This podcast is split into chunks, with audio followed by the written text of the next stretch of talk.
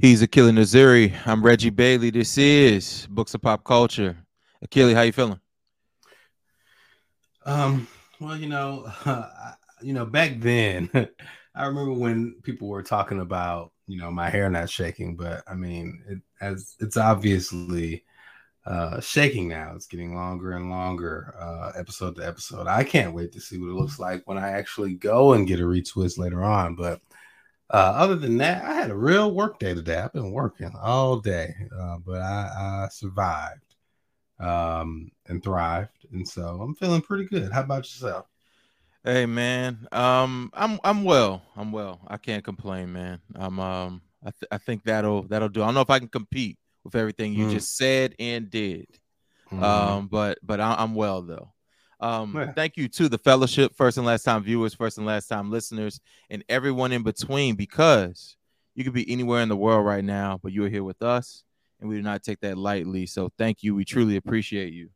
There are like too many places where you can locate books of pop culture. One of them is YouTube. There's also Spotify, Apple Podcasts, Stitcher. There's several other places I didn't name. And, and at those locations, you can do things we like, such as subscribe, follow, like, comment, download, leave a review, and of course, you can share. You can share with your friends, your family, your frenemies, your enemies, and of course, your digital communities. You can do it publicly, you can do it privately. You know, word of mouth is a beautiful thing. It was a long time before some of the biggest businesses I ever saw, right, or I've ever consumed with, like were seen on a commercial, right? So just spread the word however you feel comfortable spreading the word because it all helps. Trust. Um, make sure you also visit booksofpopculture.com because everything books of pop culture lives there. The fellowship, which is our amazing Patreon community, lives there. Um, the days, which is our amazing newsletter, also lives there. Keely, we're about to have a good show tonight, a good fun show tonight, man. Oh yeah, oh yeah, real good fun, real good fun. I'm excited. Yeah, no, me too, me too. Tonight we're speaking with a novelist, essayist, and scholar his latest novel, The Confession of Copeland Cane, was the winner of the 2022 Northern California Book Award. His essays have garnered the 2022 National Arts and Entertainment Journalism Award in Music, Theater, and Performing Arts, and the 2021 Folio Eddie Award. His debut novel, Brother and the Dancer, received the James D. Houston Award in 2012. He serves as coordinator of the Steinbeck Fellows Program at San Jose State University and guest editor, and is a contributing scholar for the Oxford African American Studies Center. Let's Our go. guest today is Keenan Norris, and we'll be talking to him about Shy Boy after this quick break. You you uh, what a day to be a law-abiding citizen, man. What a day, Amen. what a day. oh man. Feels good to just be here, just doing yeah, right and doing the right thing. Being a being a good citizen here with Keenan mm-hmm. Norris. Amen. You know, yeah. Thank you, Keenan, for for joining us today. Uh really, really appreciate it. Yeah, my pleasure. Thank you for the invitation. Um, I really appreciate it. The the first question is how are you doing genuinely? And by genuinely we mean if, you know, if if you got trapped gas, let us know. if, if you know you're having a, a hot day, let us know. But if you're having a, a cool if you had a cool beverage earlier and your day's really just been uh, sugar and sprinkles, let us know. So how are you doing genuinely, Keenan? Yeah, I, I appreciate that question, you know, because as a writer, um, who cares about words, and I know y'all care about words. I, you know, I'm I'm not a fan of you know just when we fling around, you know, how are you doing? Oh, I'm okay. You know, when that doesn't mean anything. So I would appreciate the nature of the question. Mm-hmm. I'm doing well. Um, you know, I, I, teach at San Jose State University um, in San Jose, California, as I believe Reggie said earlier, and I was on sabbatical last semester coming back, starting to teach again, it's a little bit of a, you know, shock. I, I, I was I had it easy for like six yeah, months. Yeah. You know, my life was easy, and it's it still ain't bad, but uh, uh um, so I'm starting to acclimate after being back for a couple weeks, um, at work, and it is getting interesting in a good way and slowing down uh, in ways that I need. So. Okay, good, good. That is uh that's that's really good, really good. And um my favorite question to ask. Um, you know, what is the most important lesson you've learned about the business of writing, or what are some of the most important lessons you've learned about the business of writing? Mm. Yeah, um, I mean that's a that's a really interesting question. I have, you know, I think I've learned a lot of things about the business of writing through publishing different books and you know, with different kinds of presses, university presses, small presses, getting rejected by big five presses and so forth. And I think that, you know, the persistence to uh, persistence with um you know through rejection which every you know every writer knows that you have to go through rejection. That persistence is important but also kind of a like a versatile persistence um that allows you know allows me as a writer to kind of view those rejections as opportunities to you know think differently about how my work can be marketed how i can sell a book etc um i would say that's you know that's like one piece of it. And also just sort of the black swan nature of popularity. I've seen mm. uh, you know i haven't got you know my work is not um you know at you know anything close to like a bestseller level or you know garnering that kind of attention. But I have seen people reach that uh, that sort of um, popularity, and you know there isn't really an explicable, logical equation by which that can happen. And I think the publishing industry generally is looking for those kinds of equations, and that it, it actually doesn't make sense. You know. the popularity popularity itself doesn't make sense, and so the kind of formulae by which they try to achieve it isn't going to make sense either. So yeah, yeah, yeah. That's that's that's uh that's kind of that's really interesting. Like, uh, yeah, it it. Me and Reggie was having a conversation, um, not necessarily about that, but about when we're talking about Sadiq Fafana, and we we're talking about like how there's a certain formula that that that they kind of takes right whether a book is good or not and that's what that made me kind of think about what you were saying like okay even still like the formula that they're looking for and the formula that i might be saying exists doesn't make sense at all right to a certain degree. Um yeah so that's what that kind of made me think about because i was talking about like how social media is a part of that formula right? Like social media presence right? Um, and and like how someone interacts with that and what role that plays in the popularity. Um, yeah, yeah, but yeah, like I said, it just made me it just made me think about it. Um, because even two people who even two people who get the popularity, mm-hmm. they'll say that it wasn't just it, it wasn't that my book is that much better than books like my book oh, that sure. came out at the same time, right? Right. It's because of like effort, et cetera, et cetera. But even still, I think what you're bringing out is, I mean, that might not work, right? Because we've seen mm-hmm. effort be put behind a book and mm-hmm. still not win awards, et cetera, et cetera. Sure.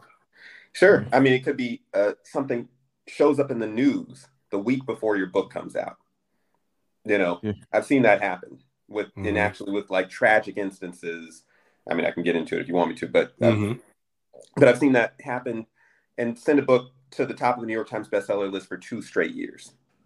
You know, I mean, and so you know, it, it, and you know, it has nothing to do with the book itself. Not saying that uh, the particular book that I'm speaking about it wasn't good novel, but mm-hmm. yeah, but it's um, but that's not you know some sort of you know that's not reproducible yeah yeah yeah yeah yeah, yeah. Mm-hmm. no it, and it it just makes me think of a lot right because um you know you got uh of course you know penguin random house in, in the failed merger with simon and schuster right and one thing that the ceo at the time was saying is yeah you know we're called random house for a reason and you know it's it's it's, mm-hmm. it's, it's random and yeah, all this other yeah. stuff right yeah. and then you know you have like Clint Smith come on, who you know published in a small press before, he was with mm-hmm. Little Brown for How the Word Is Passed, and he's like, you know, hey, this this isn't magic. You know, he talks mm-hmm. about how you know they they backed me essentially, mm-hmm. right? Mm-hmm. And um, it is interesting because I'm pretty sure if we did like a random survey of all the books that get chosen for like Reese, all right. the books that get chosen for you know uh Jenna or Oprah. Well, I think Oprah and Reese probably have a maybe a higher conversion than Jenna, but do all those even make bestseller lists? Right? You, you know, and that's the thing. I was thinking, you, and you say question. no, right? And and I was just thinking that too. Like, not all of them do because to be honest, I can't even like rattle off a list of every book that gets that's chosen by them. You know what I'm that's saying? So question. that does kind of lend itself, right, mm-hmm. to the CEO saying, "Hey, it is a bit random." Because mm-hmm. you mm-hmm. one would assume, yo, if you got a name like Reese, you got a name like Oprah backing you, there's no way you're not going to be a bestseller. But history says there's still a possibility that you won't. Right. Yeah. Yeah, yeah, and you know, um, one of my mentors, uh, you know, a, a, really good brother I met early on in my writing career, proto writing career, was Omar Tyree, um, who back in the '90s and 2000s was like one of the most famous Black people in the country. Yeah, one hundred percent. Yeah, you know, and it's um, you know, it's been it, has been really interesting to um, learn from Omar over the years and to um, also, you know, hear about and read about his his path from self-publishing, which is kind of like part probably the most archetypal story of you know black self-publishing in the late 20th century uh, to like you know massive success. But you know then now we're in a different era right? Um where the kind of um the kind of mechanisms of social media and so forth as they uh, as those um, as, as like purveyors of popularity all that's mm-hmm. changed and so it you know it's just been really interesting for me to see that not just as a writer but as a kind of scholar of literature as well so. you know yeah. reggie I, I was just thinking you know by keenan bringing up omar you remember the conversation we had earlier about like how many people would be aware of banned books. Yeah. I that was uh Flyy Girl mm-hmm. was like that that was an earthquake yeah, of, of, of of of that that is an earthquake of a book. And I remember thinking like just like wow, it's everywhere, right? Like I'm in school, right? And I'm like, it's mm-hmm. everywhere. And that would be like one of those like if they had if they tried to, which they did at my school, they were like, "Yo, yeah, I can't be reading that just all willy nilly, et cetera, et cetera," and that only made us want to read more. But I wonder if banned books had more of a, a thing then. You know what I mean? Because that was everywhere. I mean, there, there was a little less competition for books in the 90s when that came out. Mm-hmm. So, you know, books were, you know, shameless pop, plug a little bit, right? pop Books were pop culture yes. even more so mm-hmm. in the 90s than they are now. Yes, that yep. was that was a bad um you know Sister Souljah. Yeah, um, those whenever, those are those are those were some earthquakes, like yeah, yeah, yeah. No, and you real. provide your synopsis or elevator pitch of what Shy Boy is about, and let us know the inspiration behind it. Yeah. Um. So what is Shy Boy about? Shy Boy it um, could be defined as a book of essays or as a collective memoir of successive generations of Black migrants out of the South to Chicago and then out of Chicago.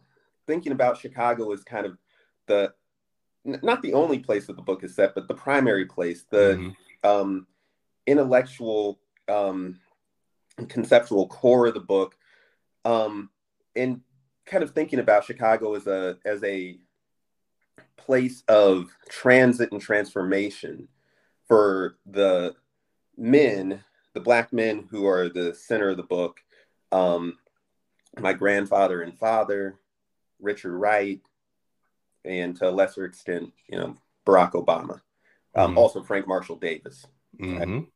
and so that's the you know that's the basic elevator pitch there's also uh, you know this whole element of the book that revisits chicago in the 21st century um, and that takes a critical look at the you know the Chiraq terminology, um, Chicago's kind of debasement in the popular culture as you know nothing more than you know it's gang violence, um, and also trying to think about both that term Chiraq and the um, reduction of Chicago to its violence in terms that are you know really different from the way people usually talk about it, but in, instead like um, thinking about our um, military aggressions abroad that you know mm-hmm. the term Chiraq you know is literally um, you know, um, applicable to um, thinking about how American street violence is is is is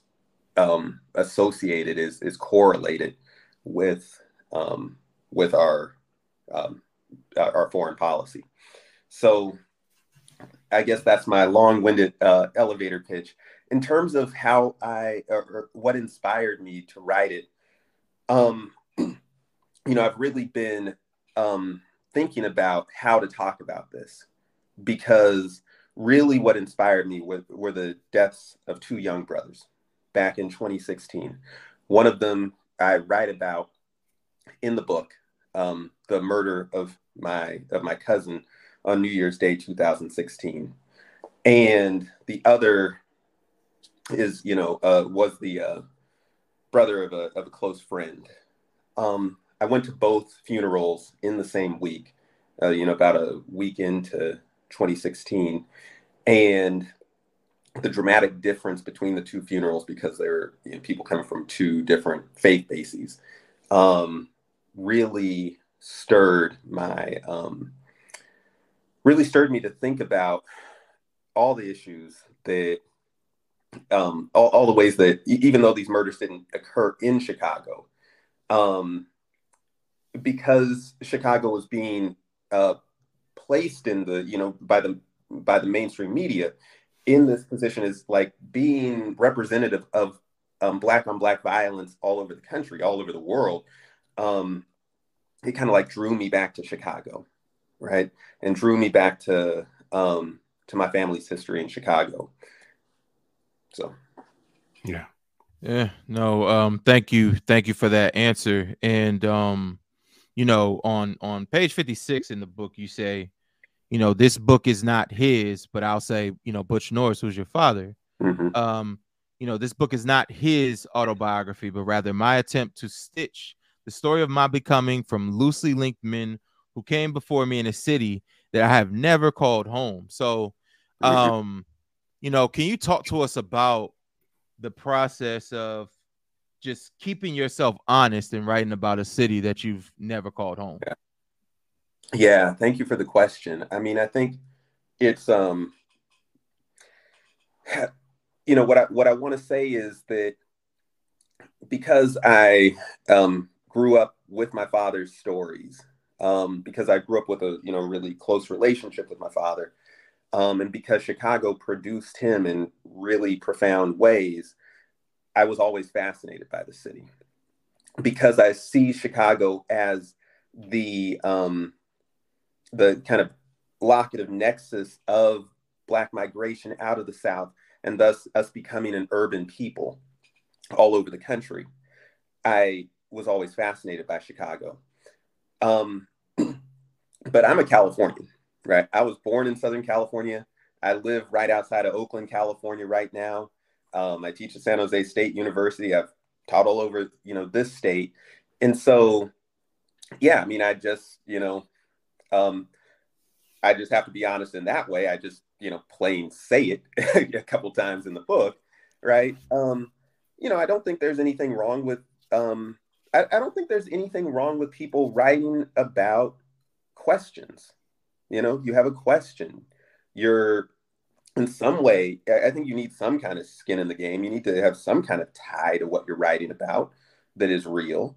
Um, but I don't think that we need to limit ourselves only to what is most, you know, most easily at hand experiences. Because if mm-hmm. that's all we did, all of us would only have one book in us. Every writer would only write one book, or they'd write the same book over and over, right?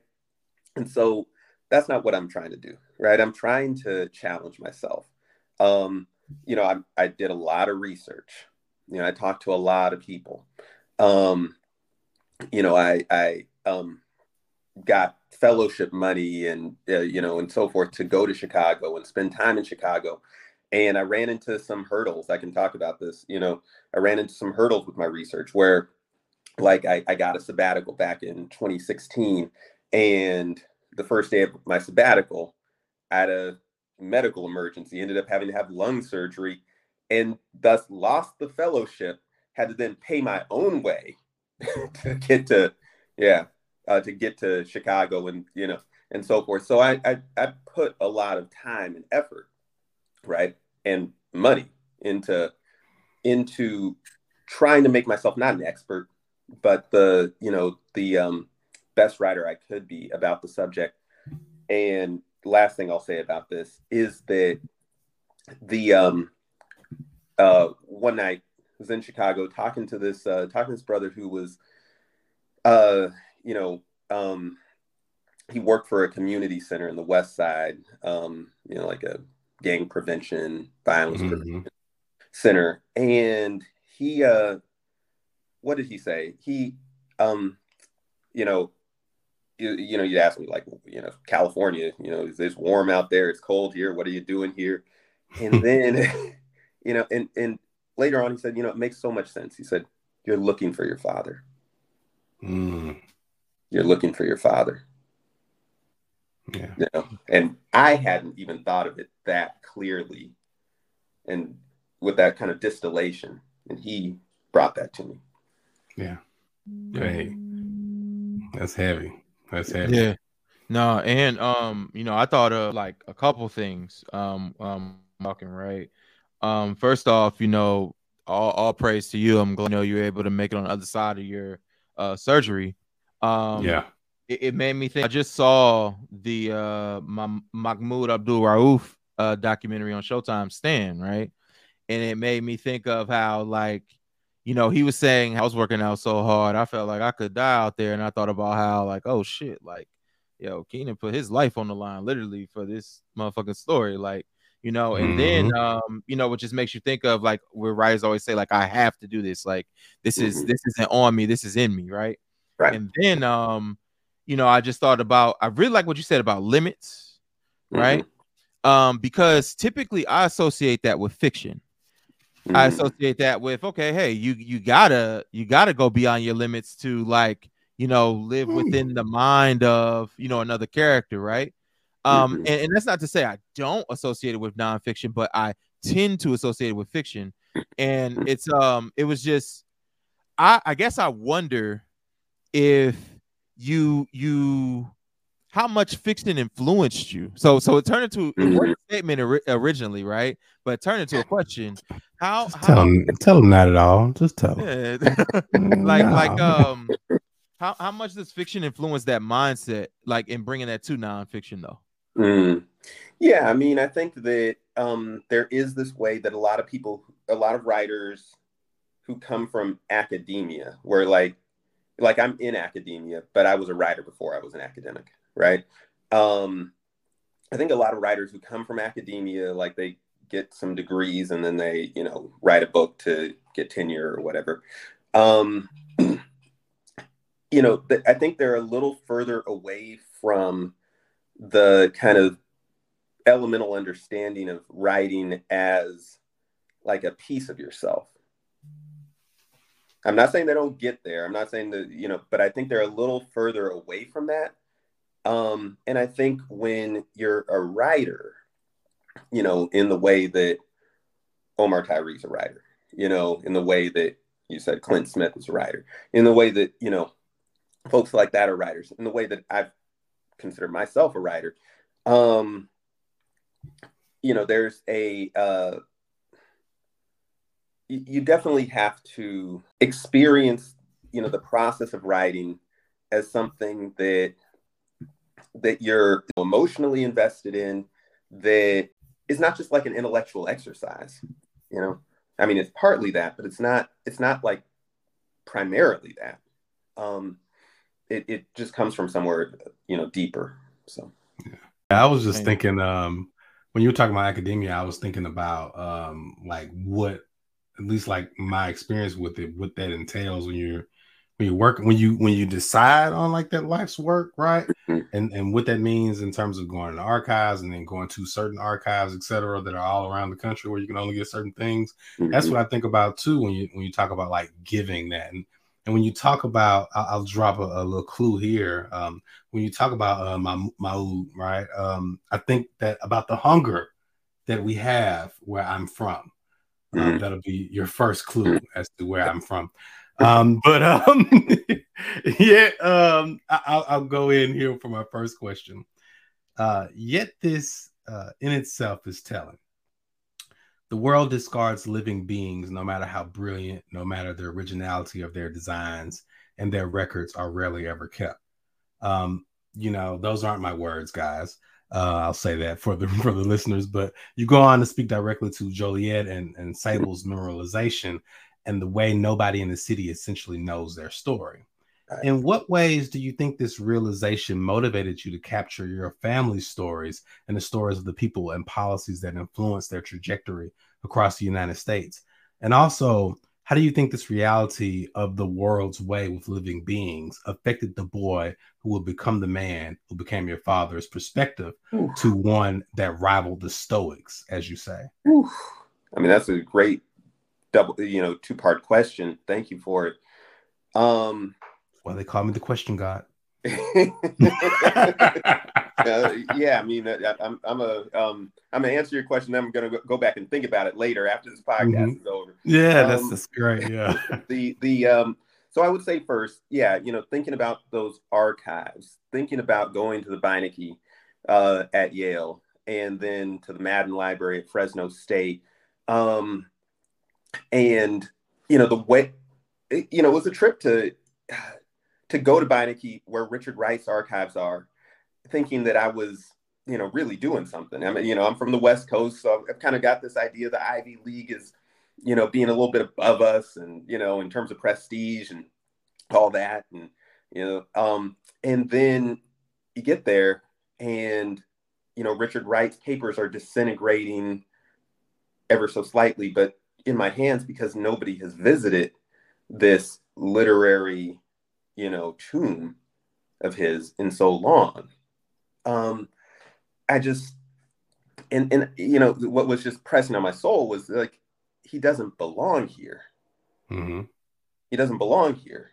Um, I mean, he's here for you know for various reasons that have to do with the it you know Yale's an enormous endowment, but it's mm-hmm, yeah. but that's you know that's not really his his home, right? Um, and maybe he has multiple homes, but um, but uh, that's not it.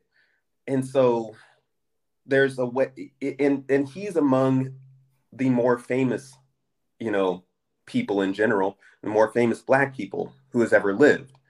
When we come to, you know, those of us who you know who history doesn't record um it's you know it, it is profound to think about how many how many experiences how many stories just die with us and this is like especially poignant with us as black folks think about like the histories of you know the, the the red summer and the massacres which i which i write about briefly because wright wrote about it briefly yeah. in his autobiography you know and how that those histories were intentionally suppressed um, but also weren't talked about amongst Black people for so long, you know, or were talked about only around the edges, you know, mm-hmm. of our of our discourse. Um, so I think there um, is just something. It, it we are in this process of redress of of of reclaiming a, a history, right, as a people. Um, that has been suppressed, that's been denied, um, that's been lied on, and so that's like that. That's just part I feel as my, as a writer of my of my sacred duty, right? Yeah. Um, and then I think there's this other thing too, where so many folks just don't think that they're interesting. you know, they just don't think that they're interesting. Uh, you know, and then you and then you hear about their life story, and you're like, wow, that's you know that that that story could fill up three novels you know four documentaries. You know, like I, I have I have relatives, you know, recently passed out here and in Chicago and other places who like lived through so many things. They lived through they lived through World War II, they lived through the Panthers, they lived through you know the the crack era they lived through barack o- to see barack obama become president they lived to see damn donald trump become president you know um plus their own personal lives. And you just say you know your life is interesting. So it's like you want to validate people yeah. and you know. Yeah yeah. You know i think about you know time spent on the Rutgers plantation back home and and um, you know that'll be your second clue you know but no i'm from natchez so i'm from where richard wright was born gotcha. uh yeah I couldn't pull that. I could just rock with the Rutgers. I couldn't run with it. but yeah, yeah. So your book was was was really speaking to me on that on that level of right. Yeah. Well, um, yeah. let me see. I've got you know half of my um grandparents were from Mississippi as well. Um, mm-hmm. so um, then my my grands is from Alabama. So word, word, yeah, yeah, yeah. Uh, big shouts, big shouts, and and you know, speaking right, you know, um, something first off, Cowboy definitely makes me want to revisit Native Son and Black yes. Boy, which has been about seven years, six, seven years since I read. Um, but then also American Hunger is is at the front of my mind, right? Um, American Hunger is at the front of my mind because something you illuminate in Chi Boy is the fact that American Hunger is kind of like the true autobiography, right? I didn't realize you know, Black mm-hmm. Boy is something like an edited version, you know, if you mm-hmm. will, right? Um, and I talk, I would like for you to talk to us about this, the way American hunger, I guess, fed the appetite that lived within Chi Boy. Mm, yeah, yeah, that's that's a great question. The way that it fed the um, appetite of Chi Boy, yeah, I mean, I feel like um, that book in its totality, you know, where um, Wright not only deals with the racism of Tennessee and Memphis, but um, or excuse me, in, in Mississippi, but um, also with um, the racism that he in, encounters in Chicago, and just the you know the American racial um, schema of the time.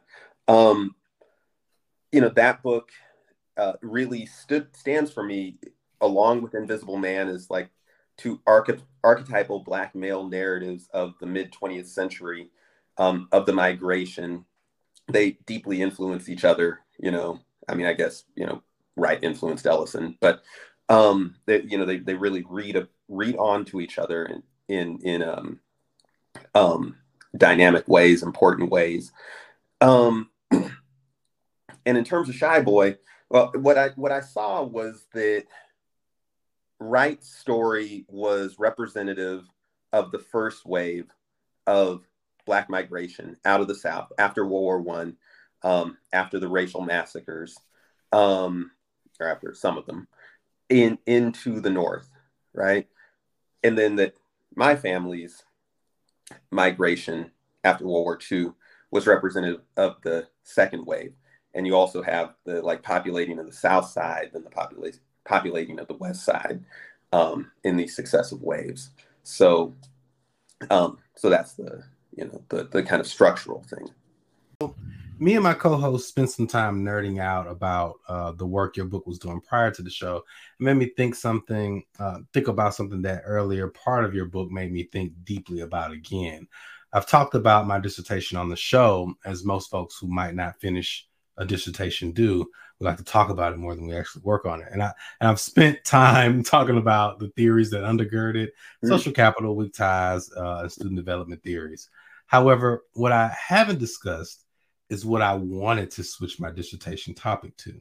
Mm. We we talked a little bit about this, but what I love about uh, Wright to some degree is how he does belong to multiple places, mm-hmm. and how all of those places take pride in him uh, with Chicago being one of the one of the foremost. You know, even though I, you know, I think that Natchez we should we should have a little more say in there as well. But um, you discussed your initial walk through the archives of his papers, and you pondered how many visits Wright has had there. Mm-hmm. You said, like you said earlier, that he's lonely and he's disappearing. Mm-hmm. And then you later speak of like Morrison's papers resting at uh, at uh, Princeton, mm-hmm. so many other black works, and, and yeah. reasons for that, right? Um, in places where those works are placed, where they don't particularly prize black bodies, whether mm-hmm. they be flesh, blood, or art. Mm-hmm. What effect? This is what I was interested in studying, right? But they was just like, it would take too much time.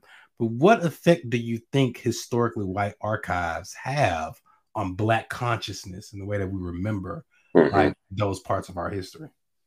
Yeah, I mean, I think the fact that we thank you for the question. I think the fact that we have to go to these, you know, predominantly white spaces in order to access our own history is you know just part of this larger uh, unfortunate paradox this uh, you know inequitable paradox that is you know part and parcel with like our, our existence here. There's a um there's like a a, a, a devil's bargain by which we um by which we access our history by which we access a you know a living in this in this country. And it's it is you know like a series of compromises. Um the i, I think there's something particularly particularly difficult about um about accessing the archive though through through these institutions. Um it it places the um you know the the the status, the um, the the safekeeping of our history um, in the hands of other people. Um, it is, you know, uncomfortably close to um, to the situation of, um, you know, the the the the the, the theft and the you know keeping of African African um, sculptures and other um, artifacts in the Branly Museum in Paris. Um, there's there there's a really uncomfortable um, corollary there. So I'm not sure I can smoothly articulate it, but um, but it does really speak to our um, the, the the the the way in which you know our society is set up to um, you know, to, to validate white institutions and to only validate us or our history through like their, uh, you know, through their auspices. Yeah. Yeah. Cause I mean, I think when we were talking earlier about like the weight, like doing that type of work has on you, I was thinking specifically about uh, Honorée's work on Phillis Wheatley. Mm-hmm. Um, Phillis Wheatley Peters, right? I, I think specifically about that and literally how she had to go all over like America to kind of put together um, a portrait collection on uh, Miss Wheatley Peters. And I think um, you know one one part of the conundrum is right, like because I think about like Fannie Lou Hamer, right, being down here in Mississippi, and mm-hmm. my university I'm getting my PhD at houses like her oral histories and stuff like that, right? And it's a predominantly white institution. And, I'm, and I think to myself, but what if that was at Alcorn or Jackson State, right? Mm-hmm. You know, would that not touch us more, and would we not be able to do more with it in the community? And the, but the flip side of that is, well, those institutions don't have the resources right. to actually house those papers, right, or house those oral histories, mm-hmm. um, which makes it problematic, you know. But I, you know, that's something I, I was like when I thought about it, I was like, yo, like they, like you said, it is, it is dangerously close to the same situation of that African art. Mm-hmm. Like all of those histories, like literally sitting in Europe.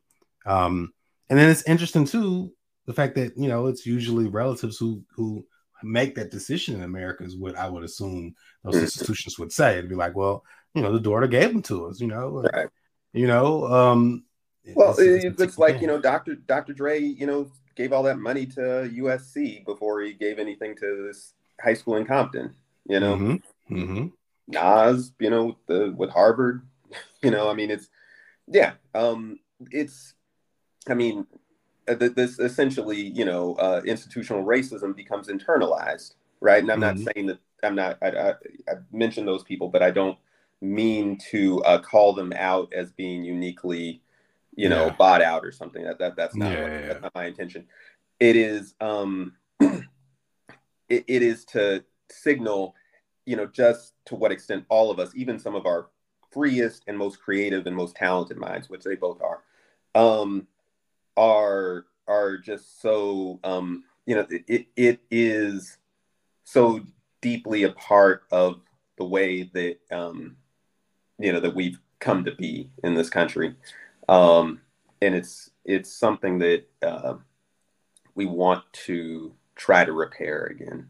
You know? Yeah, yeah. I'm inspired to ask this in part by a recent uh that my co-host made on another podcast, Shout Real Ballers Read, um, where he talks about just the weight of intellectualism, right, and being a black intellectual, right, and then also this this uh, quote from Chi Boy where you say, "Coming to the promised land, Chicago, taking full measure of its horror and its glory, he, as in Richard Wright, no doubt understood that he had no better option."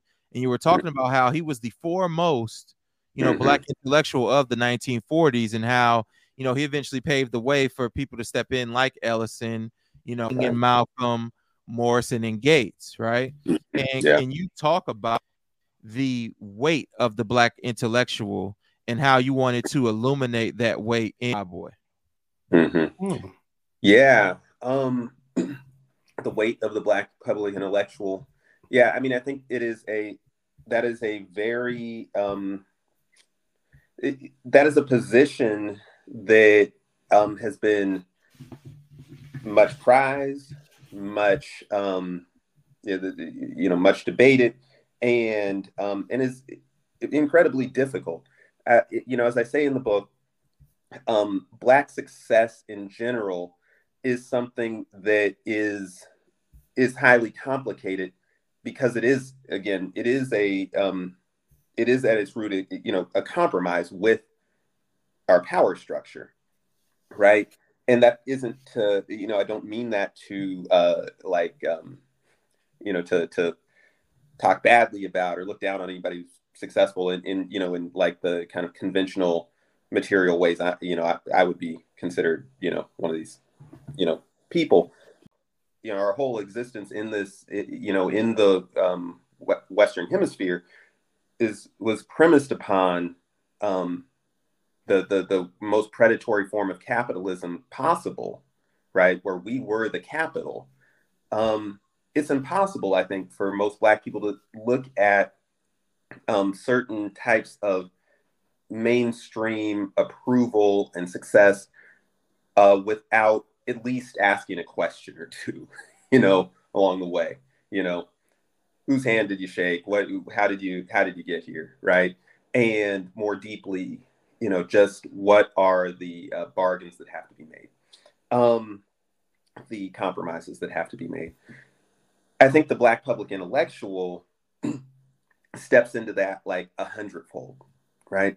Because they are, um, the, the, you know, they're situated toward the the top of that um, those those conventional markers of success, and then they're also in this position of where they are um, asked to speak, you know, to the American public about, um, you know, uh, about Black Americans in this case, as a whole, as a group, as as subgroups, um, has to speak to um, issues of Black poverty, violence, uh, da, da da as well as um, education and um, you know and you know you know other things.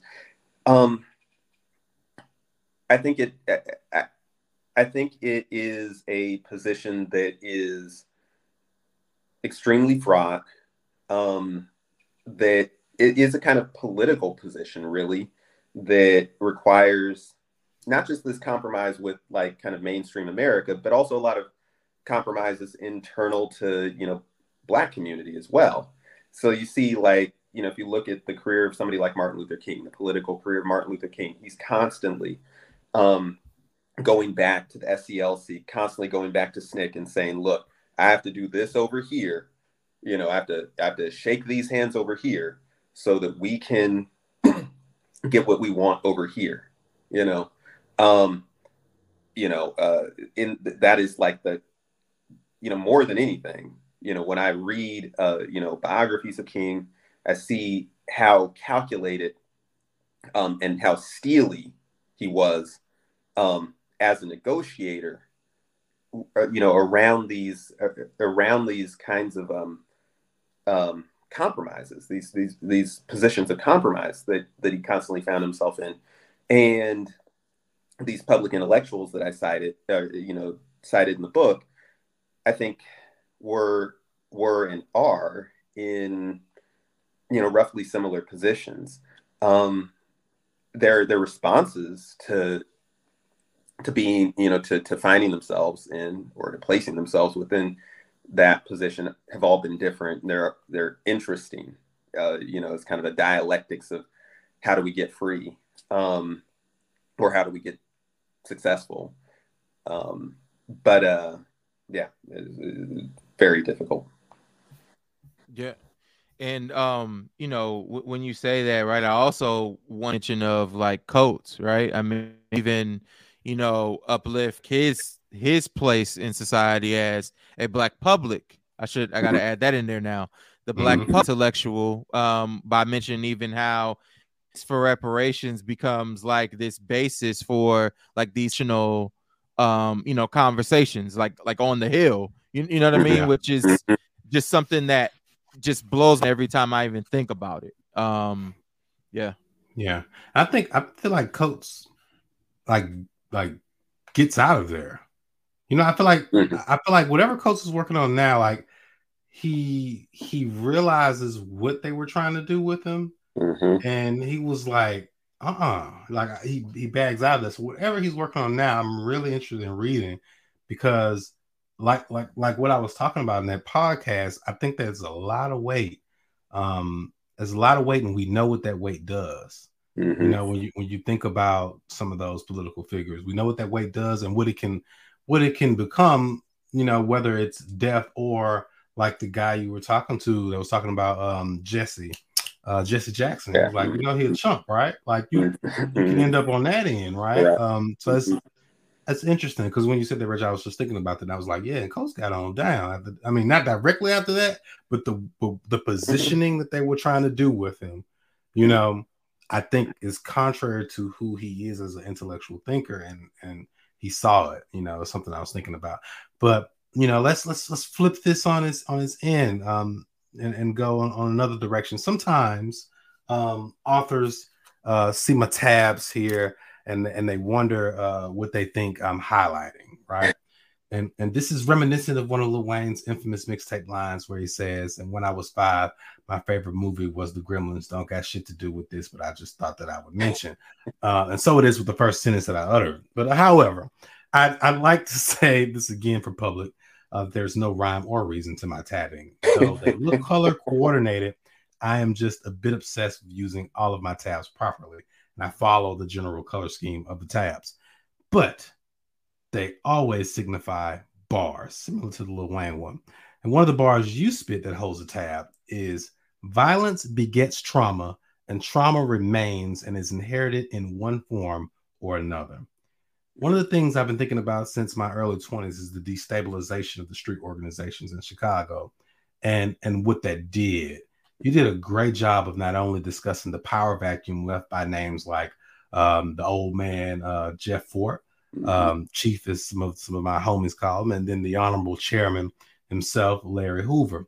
Mm-hmm. But what I think your book really brought to life for me uh, is what the destruction of the project housing mm-hmm. uh, did to those gangs. Can you talk about the process of drawing that out and why it was important to showcase that it wasn't just about the power vacuum left by you know Barksdale and all those names, those larger than life names, uh, but it was also like this this concerted effort to destroy. Um, you know, some of those headquarters is like what mm-hmm. I know they used to call Cabrini Green, right? But like some of those places um, that like really function as headquarters. Oh yeah, there's a book called The Promised Land from the early '90s. Um, forgetting the author's name. He's he's like famous white sociologist. Really good book um, about these black families moved from Mississippi to Chicago and about and ended up in the projects. Ended up, I think, the Robert Taylor homes. Um, mm-hmm. And in the coda to the book, he says, you know, um, writing in the early '90s when all the projects still stood, um, that these are some of the you know worst places in the world to grow up and he you know he says that you know they're they're the living conditions are no better than in the you know this is not a politic term anymore but the quote unquote third world mm-hmm. um, and so forth um, and so i remember reading that book you know when i was probably a teenager and um and there's a, and so there was you know there was yeah a real push from the on, on many levels from the wealth you know clinton's welfare reform to a lot of other things to like break down what people saw as this um, deeply ensconced multi-generational poverty and like the kind of what they're talking about like these like poverty mindsets and so forth um,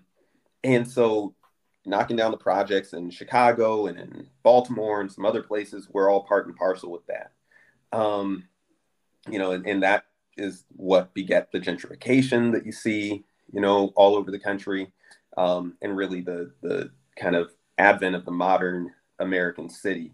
Um, really, really began with like, how are we gonna like move these, you know, how are we gonna reclaim downtown and the the, the major areas of these cities from, you know, the, this um, in, from this really ensconced poverty as symbolized by these housing projects.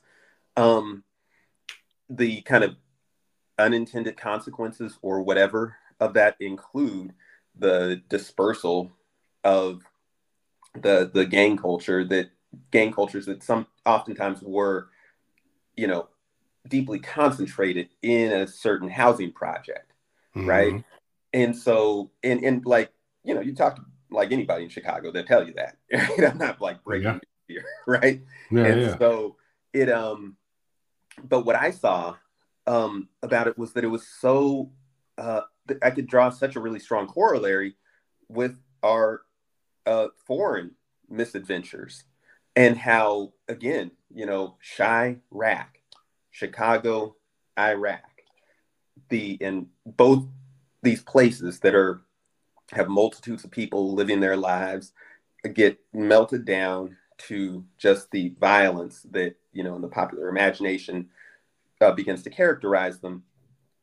And how you know if we were to instead of just criticizing that i do criticize it but if, instead of just criticizing that if we were to draw it out a little further and say okay like where is the real connection here well i mean part of it is that you know you go and uh, you know, blow up Iraq, you know, invade Iraq, and then what happens? You get, you know, years and years of internal ethnic conflicts, religious conflicts um, that had been suppressed by the, um, you know, by, by this institution, in that case, the government, right? Um,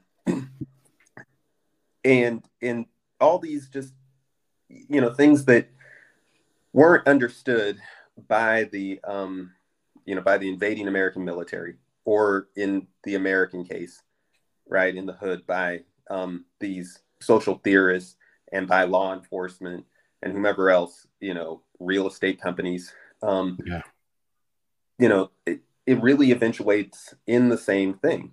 Um, you know, and so that's really what I um, you know what what I what I uh, what it made me think about. So yeah, I mean there there I think there are some I, I, I and I you know I what I will say is I don't think every um I, I think there are good things and bad things that came from mm-hmm. you know the projects getting knocked down um or, you know on State Street and um Cabrini Green and so mm-hmm. forth but uh yeah, but that's definitely one of the uh, one of the major negatives.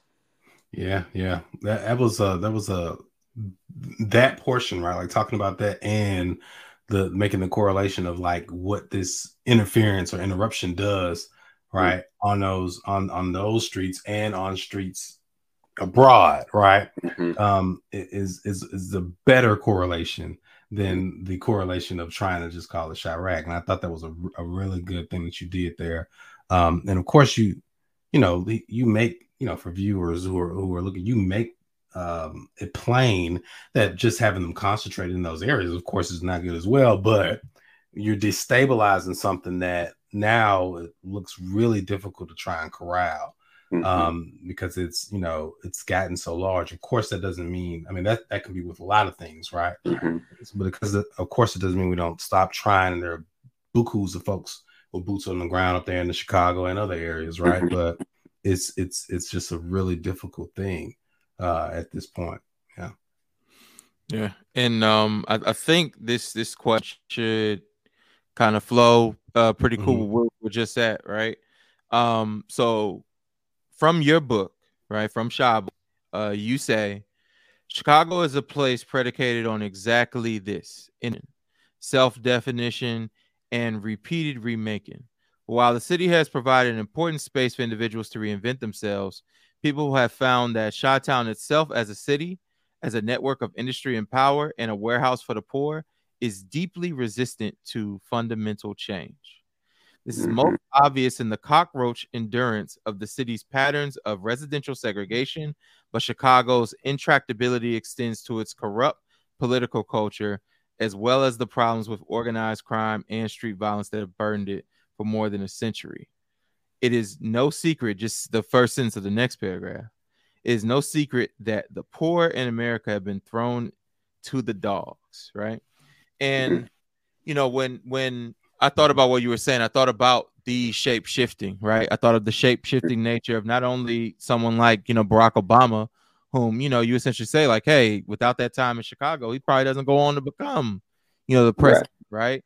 I think mm-hmm. about what Chicago meant to Richard Wright, you know, um, um, you know, I think about even just gentrification. And and as I'm speaking to you, I think of how people just shape shift even when they go somewhere like New York or LA, right? I feel like we have probably like myriad stories of people who went to New York, went to LA, and kind of did similar things, like you know the three people whom I mentioned. Mm-hmm. Um, can you just talk to us about the way that the city itself and the people just shapeshift so much, and just mm-hmm. like I guess the the pros and cons of that? Mm. Yeah, thank you. That's a great question. I um, yeah, um the yeah I, I, again you know chicago as this center of transformation as this thoroughfare the you know the literally sitting on one of our continental divides um, and the central most continental divide right in north america um, becomes for me this symbol of of transition of transit and transition and change. Um, at the level of movement, but also at the level of the personal. Um, yeah, you know, Richard Wright changes tremendously by the fact that he goes to Chicago. Right? I don't think Richard Wright becomes a writer. Uh, certainly not a writer of the caliber, nor the um, you know having the connections and thus the popularity. You know, the success. If he if he stays in the South, you know, I don't think that will happen. Would have happened. Um, you know, I would have been uh, you know, my, my dad and thus myself, you know, we would have been uh, profoundly different if, you know, my gramps, um, crazy gramps hadn't, you know, moved the family to Chicago. Right. And for well and for ill, but, you know, it, um, but it profoundly changed us. The, um, and I think it was necessary. Right. Um, you know, it, it's a different thing. The South has changed a lot. I'm not speaking about the South as it is today, and I, I know that you know a lot of folks get sensitive when we kind of um, talk about the South as it was and how as Black Northerners and Westerners oftentimes figure the South. Um, and so I, I, I want to like make clear that I'm not talking about the South today, but um, the South as it was, you know, um, you know, before the civil rights movement and so forth. Um, you know, didn't just simply wasn't going to allow black people to, you know, to spread our wings and to be, to, to kind of take control of our destinies to a greater extent, you know, rise or fall, right? Succeed or fail. It is better that we have that, have that opportunity, in these cities, even if these places become, as you know, all of them have been for many Black people, sites of destruction. It is still better, you know, for us to have taken our destiny in our hands than not to. I mean, that is that is my my belief. So in many ways, you know, Chicago, New York, Los Angeles, Oakland, these places have been crucibles through which we passed, but they're you know they're they're they're necessary and they did change us. Um, yeah, you know, Barack Obama, in my opinion, definitely doesn't become president if he'd stayed in L.A. or if he'd stayed in New York, right? He had to go to a center of Black power, yeah. and L.A.'s definitely not a center of Black power. and, and New York maybe to a greater extent, but it's too, it's Chicago much more because it's a much more cohesive Black community there. Yeah. Um, and so that uh, um, you know, so, so that's something that I think about um, when I think about the shape shifting um, and how important it's been for us as Black folks to shape shift, right? Because we were the the shape, the place that we were given in this country was so um, disregarded our humanity to such a great extent like we needed to change to change. We needed to embody these ideals of you know america as a place of re, you know redefining oneself and all that. Um which you know it you know it, the society was set up to not allow us to redefine ourselves at all. And so um the the extent to which uh, people like richard wright faced with such tremendous odds did that to me is a tremendously heroic act. Um, you know, for whatever their faults. You know, somebody like my grandfather, for whatever his flaws, that is a tremendously heroic act to me. Um, and then Chicago as a shape shifting space. Ooh. So I mean, Jim Crow to James Crow, right? Um, yeah.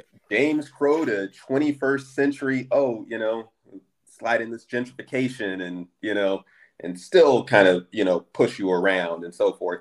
The other aspect of american capitalism that you know capitalism is incredibly adaptable um, and it is um, it, you know it allows some measure of conciliation with uh, you know with the groups that it oppresses which is you know, most people. And so i think that um, that there's that there's a way that Chicago, as one of the major centers of one of the major economic centers in the world, um, really exemplifies the um, the shape shifting nature of, of of of a certain level of oppression, right? Of it's like a, a gradation of oppression. So and you said marriage and migration uh, had changed her.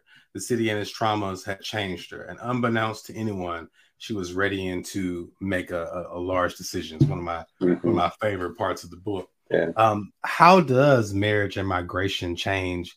Um, you know, Gramps and you know just all of the characters that are married, right in the story. How does marriage and migration kind of change them, and how does the subsequent well change uh, Gramps, right, and others, and then the subsequent migration that occurs after um, mm-hmm. she comes into her intuition. How does mm-hmm. it change uh, your grandfather, right? Right. yeah, yeah. I mean, my Gramps was, as my father would say, your Gramps was a wild boy, right? Yeah. And and he he was mostly for the worse, right? But um, he um, so so how does it change change him? I, I think first I should say that um, that that you know my grandmother um my, my, my father really you know really loved his mother um and for good reason and she was a very strong woman and and did not deserve you know the um yeah. the the way that she was treated right um and you know and so many black women have been um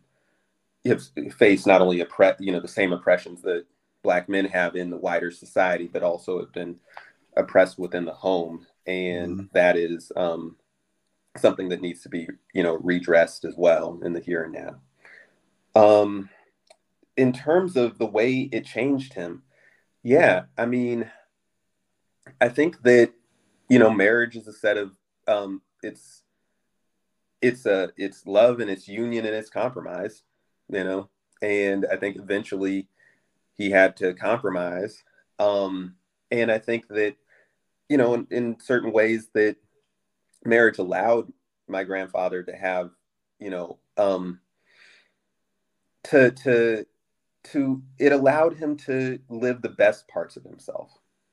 You know, it it mm-hmm. brought out some of the worst parts of himself, but it allowed him to live out some of the best parts of himself.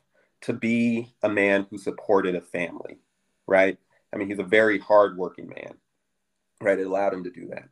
Um, it allowed him to to reunite his family, right? To yeah. give the opportunity to do, to do that. So it ultimately, you know, um, it ultimately was a good thing that that that um, I don't want to like say it like civilized him or something. I, I think that's mm-hmm. I think I think that's going too far. But it but it um, but it allowed him the opportunity to to to be a better version of himself, to be the best version of himself. Um, I don't think that any of us is always the best version of ourselves. Um, but I think that, you know, I think that, you know, that if we're lucky enough, we get opportunities, you know, especially in relation to other people who care about us, we get opportunities to, to, you know, to rise, to, to, yeah. to, you know, to be the better versions of ourselves and he was lucky enough to to get a, a couple cracks at that. You know? Yeah, I thought I thought you know that was the most that was the most gangster thing in the world. His response to uh to that, you know, and it's it's something that I would have done. And, and it's funny because too, now that I think about it, you know, he had been up drinking all night, right? Mm-hmm. Prior to yeah. and yeah. for the audience. Akili's talking about when um uh, you know, when my granny uh, um, decided to, you know, take the family, take yeah. her daughters and leave and go to California because he was, you know, messing around on her and yeah. with other yeah. women. And she said that, you know, he, my dad would go and live with his track coach. Mm-hmm. Um, and yeah, he, my grandpa said, nah, you know, the family's gonna stay together. And he, you know, didn't let my dad move in with this track coach. And he, yeah, um, Listen, that's I felt you know, that, and I'm. I don't. Yeah. I don't care how bad I, have been. If my wife told me that sh- my son, we call him Shucky, will be getting raised by his basketball coach, I don't do the same. No, the hell wrong with you? You think I'm gonna right. raise my son? Get in the car. Absolutely not. yes, yes. So I, I don't think I don't think uh, readers when you read it, I don't think you'll you'll kind of get that, and I think you're right to kind of like ponder of like the mm-hmm. proper word. is not that he's mm-hmm. civilized right. And I like how you said it's really like you know your grandma doing some work on him mm-hmm. ultimately, right? Um, but but it's a it, it it's a it's like uh Ricky Bobby, you know, time to be a man. You know what right. you got to do? You know. And, oh yeah, I like and, the response. And you know, like my gramps had, you know, definitely had his flaws, but um, but he's somebody who I respect. I think that you know hopefully comes through in the book. Mm-hmm, um, mm-hmm. He definitely had some strengths as a person too. You know, as you're talking mm-hmm. about, like he he did stand up for his family when when he had to there. Um, you know, and so yeah, I mean, um, and I think I think that there are so many black men and other men, you know, who um, are flawed, but who do have strengths and, and, and need to be given the opportunity to to to flourish those strengths you know? Yeah. Yeah. yeah. And um just just to add on to what you were saying too i mean it's it's uh, you know what they say fair and balanced right? You know right. you showed us you know a, a, little bit of all sides right? And, and not right. even just with you know your dad and your gramps but even you know like richard wright you know what i'm saying? Like like we see yeah. we see some of his relationships we see ralph ellison you know? yeah, like uh you know so yeah, mm-hmm. so you know, it, it's it's fair and balanced, and that's what I, will speak for me, and I'm sure you know y'all y'all both might agree, other readers might agree. Um, I know when I go to nonfiction, I'm not looking for like a, a, a, a I'm not looking for necessarily a celebration the whole time. I mean, you know, they do that at award shows and stuff like that. You know, this is a mm-hmm. book, so I'm right. kind of looking for like that that deep dive. So, right. Shout out to that boy Ralph, man. I can't. You know, shout I, out to got, big shouts to Ralph, man. Big shouts out to Ralph. hey, I'm, I'm, definitely not gonna tell you all that on air. Y'all got to read for that. Yeah, y'all got to read. Ralph's a wild boy. yeah. y'all gotta y'all gotta read to understand that shout out, man. Mm-hmm. This book is dedicated to my family and especially to my father, Calvin Pressors, who is the subject of much of this story. Without his stories, his love of literature and history, and his photographic memory, I would never have conceived of, let alone written this book. So, I mean, obviously, I think we we've spoken a lot about your dad um to you know tonight's um in tonight's conversation. Uh, but nonetheless, this is a question that is a part of the structure of the show. So I have to ask, um, how'd you wind up deciding to dedicate Chi Boy to uh, your father? Yeah. Um, yeah. Uh, you know, my father, when I was 13 years old, um, gave me Go Tell It on the Mountain by James Baldwin. Said, read this and you'll know more about who I am. Right. Then he gave me the, the next year um, Native Son. and he said, you know, read this and you'll know more about where I'm from. And so there's a way that, um, you know, literature, these books by Black men specifically, uh, became part of the way that um, I bonded with my father in the way that um, that he taught me, you know, about how to see the world, um, or or at least some different ways of seeing the world and seeing um, our, our our history as Black people um, in America. And so I had to. Um, it, not only is he, you know, you know, probably most prominent figure in this book, but really my relationship to literature itself does spring from him. So. Yeah. Yeah, no, that is um I, I 1000% agree and and I even like that you brought up the anecdote about um you know go tell on the mountain and native son cuz that was something uh as well our our what is it our pre pre conversation I guess the one we had before we even getting here we was talking about just um you know just family members do pass down uh literary habits right yeah. and you know that's really cool that you bring that up again now um the most interesting thing you researched that you end up including in Chi Boy? Ooh, well, um, you know, definitely the um the the the city's founding by Jean Baptiste Point-du-Sable, the Haitian fur trader, which is only which is one of three founding. You know, I learned not only about uh, that founding um, fact, but also that our all three of our largest cities in America were founded by Black people. Um, Jan Rodriguez, the Dominican, um, uh, you know, uh, explorer um, in um, New York, was the first non-native settler in the island of Manhattan. And if you look at the 1781 charter of El Pueblo de Los Angeles, 40 of the 42 um, the census, I should say, the 1781 census, um, 40 of the 42 uh, original settlers of that city or the pueblo um, were non-white, and the majority of them were of partial or full African descent. Right. So, you know, we're we've been here a long time. We were here way before that, and hell yeah, yeah and so um, this the, we we have a deep claim to this country. Yeah, yeah, that's one of the uh, more interesting like um, point of um, you know one of my Hotepian uh, I used to say my Hotepian background, but the, this idea that we we've been here for a while, like just here, you know, yeah. I mean, like you know, people don't usually associate Morrison with like Hotepian stuff, right? And she edited um a brother Ivan. I forget his last name, but they came before oh, Columbus.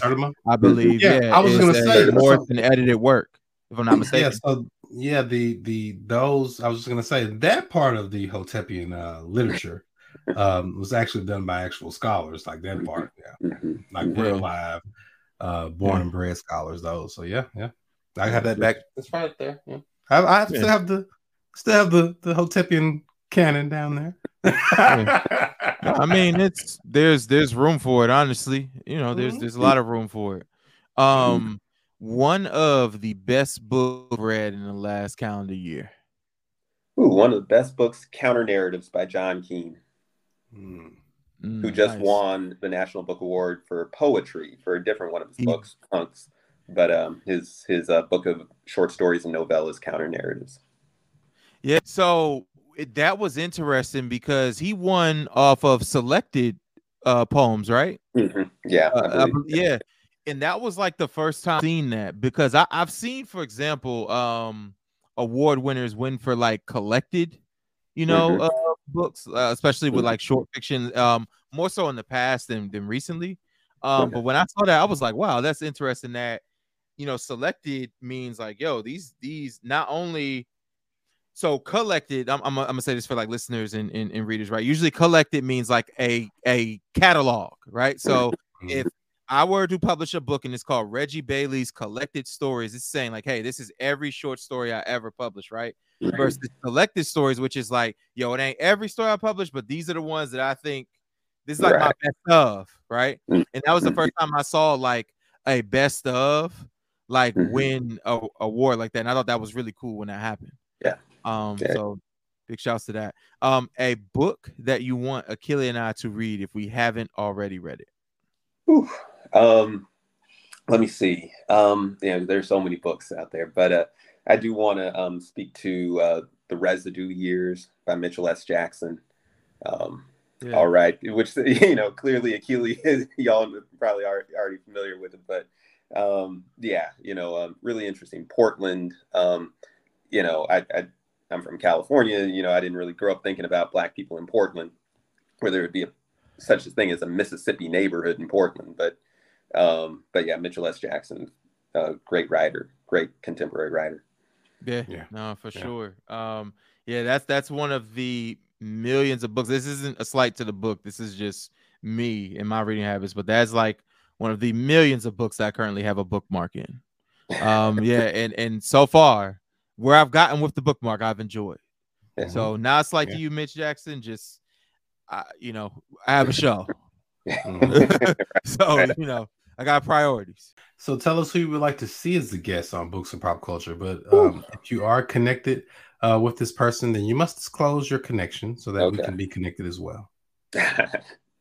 um, it's right. Obama, isn't it? I knew it was Obama. yes, finally, uh, Barry. Know, I would, you know, and I, I, you know, I'm feeling kind of bad because I'm only uh, talking about black male authors here, and so maybe I should go back and edit. So, but it, it has to be Howard French who wrote Born in mm. Blackness, um, Africa, Africans in the Making of the Modern World. Uh, last summer, that was just like my book. You know, it's like you got like Song of the Summer. You know, this is my book of the summer. Um, yeah. So yeah, I mean, if y'all could get Howard French, I, I, I don't have a connection to him. He was the New York Times bureau chief over the Caribbean and West Africa for like 20 years. Um, yeah, I, mean, I don't know. Like he's kind of my hero right now. So yeah, yeah, I'm gonna have to get that. That sounds perfect for my uh for my little yeah, that's that's my wheelhouse. Hey, Howard French put out a book about pre-colonial Africa, like what in 2021 or 2020, right? Something like that. Mm-hmm. Yeah. So mm-hmm. yeah. yeah, I've actually I've actually had like eyes uh for his work. Mm-hmm. Yeah. Um yeah. so the easiest question of them all. Um okay. how can people uh you know follow your journey like online? um, whether mm-hmm. that's like website, social media, whatever. And also, what can you share about what's next for Keenan Norris? All right, thank you. So, um, www.keenannorris.com, easiest way. Um, I'm also on Twitter, but barely, you know. So I need to I need to do something about that. Um, and in terms of what's next, well, I do want to say that just a couple days ago, um, TED Ed went live with my um, work on David Walker, uh, both with an animated video and teaching materials on the TED Ed website. Um, and so that's something, you know, I'm just continuing to do the work of the writer. Um, got two books, a nonfiction book and a novel that I'm working on um, there in the offing. Nice. Okay. Well, hey, I'm I'm looking forward to both. Uh, yeah, you know yeah. what I mean? And um, you know, once again, I, I thank you for, you know, accepting the invite up here to Books of Pop Culture. Um, it's definitely been, you know, fun just talking to you about everything that is contained in Chi Boy. which you know, if you are listening, if you're watching, go and get yourself a copy. Um, and and of course, we prefer you get it from bookshop.org slash shop slash books of pop culture. Um, for Keenan Norris and Akili Nzuri, I am Reggie Bailey. This has been another edition of Books of Pop Culture, and we will see y'all next time. All right. Peace. Peace.